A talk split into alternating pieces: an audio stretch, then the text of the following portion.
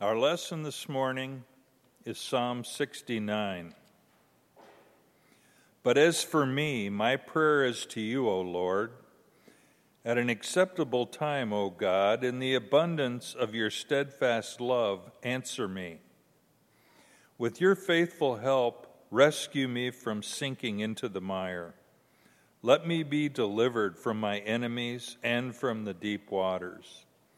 Do not let the flood sweep over me, or the deep swallow me up, or the pit close its mouth over me. Answer me, O Lord, for your steadfast love is good. According to your abundant mercy, turn to me. Do not hide your face from your servant, for I am in distress. Make haste to answer me. The word of the Lord.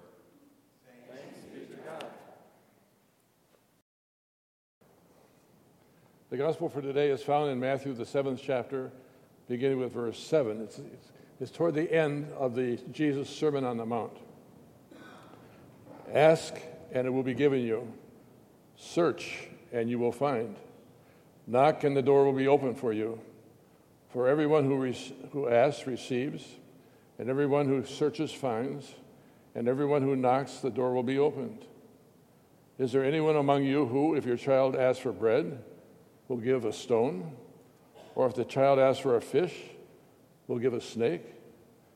If you then, who are evil, know how to give good gifts to your children, how much more will your Father in heaven give good things to those who ask him? The gospel of our Lord. Thanks be to God. We are asked today to focus on two lessons. The first lesson is taken from a few verses of hymn 69 in the Psalter, used in Hebrew worship for more than 3,000 years. The second lesson is taken from Jesus' Sermon on the Mount that he preached about 2,000 years ago. They have this in common, however, they, that the theme for both lessons has to do with the lesson of praying. Our faith tradition invites you and me to enter into personal conversations with God who created the heavens and the earth and to speak with this God as if they are, He is our Father or our Mother. These personal conversations with God undergird all the stories of the Bible. Talking with God, both talking and listening, is what we attempt to do at every worship service and at the beginning and the ending of every day. It is easy to imagine Jesus putting to memory all 150 Psalms as he studied for his bar mitzvah, and using these prayer songs to shape his own conversations with his heavenly Father. I can see Jesus and his family being guided by the cantor's intoning of the Psalms every Sabbath day. There is evidence that Psalm 69 in particular helped Jesus shape his prayers during the last days and even the hours of his life. I was taught to talk with God in personal conversation as far back as I can remember. Sunday worship was a part of my life from the day that I was baptized. When I was six weeks old, we asked for God's blessing also in our home at the beginning of every meal and at the ending of every meal.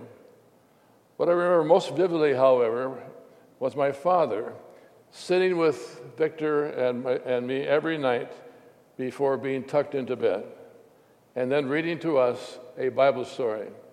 It was kind of really like a theater production. My father was a pastor, and he talked like a pastor even when he was reading Bible stories to us.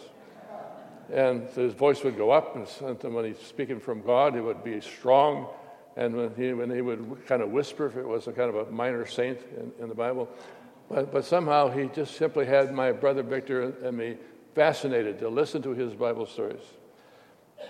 I was two years old and Victor was three when, he, when this tradition started. Dad was fastidious about marking down the time and the date of every Bible story. And so he recorded that he had covered the entire Bible from beginning to end twice by the time I was three years old. Now, we closed each bedtime story by praying for every person that we could think of. Sometimes our talking with God became a filibuster against having to go to bed.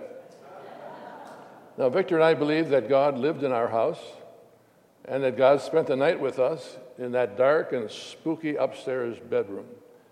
And we had one bulb in there, in that, in that upstairs, and you could only turn it on by a string down at the bottom of the stairway. For many years, I pictured God as being like Miss Hemingway.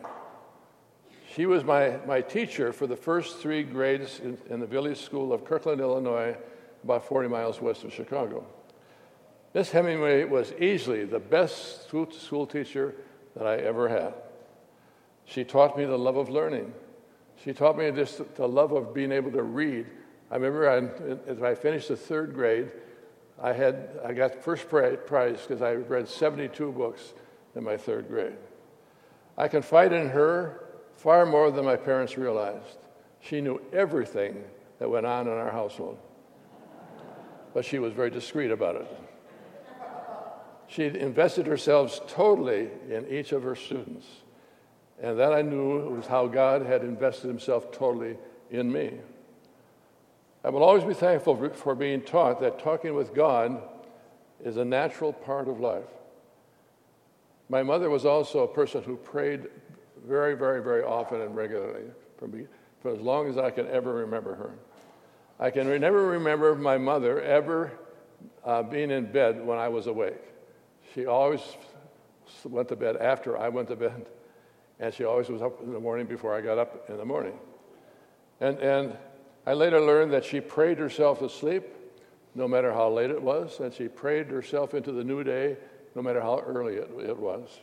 Now, my sister Celeste has, has a lot of her notes that, that she has in little jotties about when she spent this personal alone time with God. Mother lived to be 88 years old. She worked as a charge nurse until she was 76 and a half. Ironically, she lived her last two years in the very same unit in which she was a charge nurse before. Her energy and her memory began to fade during those last two years. But still, even with her dementia, she would have these moments of clarity, and all of a sudden she would be like her old self, and then she'd go back in, into her kind of another world. On one such moment, I had stopped by to, to visit mom. I had a large bandage over my right eye because I'd had emergency surgery for a torn retina and detachments in both retinas. Mom took a look at me, and she was horrified. I should have been at the hospital to care for you, she said. It was okay, I assured her. Celeste was there. You cared for me your, your whole life. Well, what can I do for you? You can pray for me, Mom. And without hesitation, she clasped her hands and squeezed her eyes shut. The eyes almost went back into her head. And she began to pray with an impassioned plea for God to take care of Hubert. It was one of the most beautiful prayers that I had ever heard. Wow, I exclaimed. That was a beautiful prayer, Mom. Dementia was not able to subdue her wonderful sense of humor. She said, Oh, that wasn't much. Mother prayed with the urgency of the psalmist who cried out, I am in distress. Make haste to answer me. And then I can imagine God responding Take it easy, Ruby. You are my child. If your child asks for bread, will you give a stone? If your child asks for a fish, will you give a snake? How much more, Ruby, will your Father in heaven give good things to those who ask him? That I believe to be the word of our Lord today as he asks us to pray with him. Amen.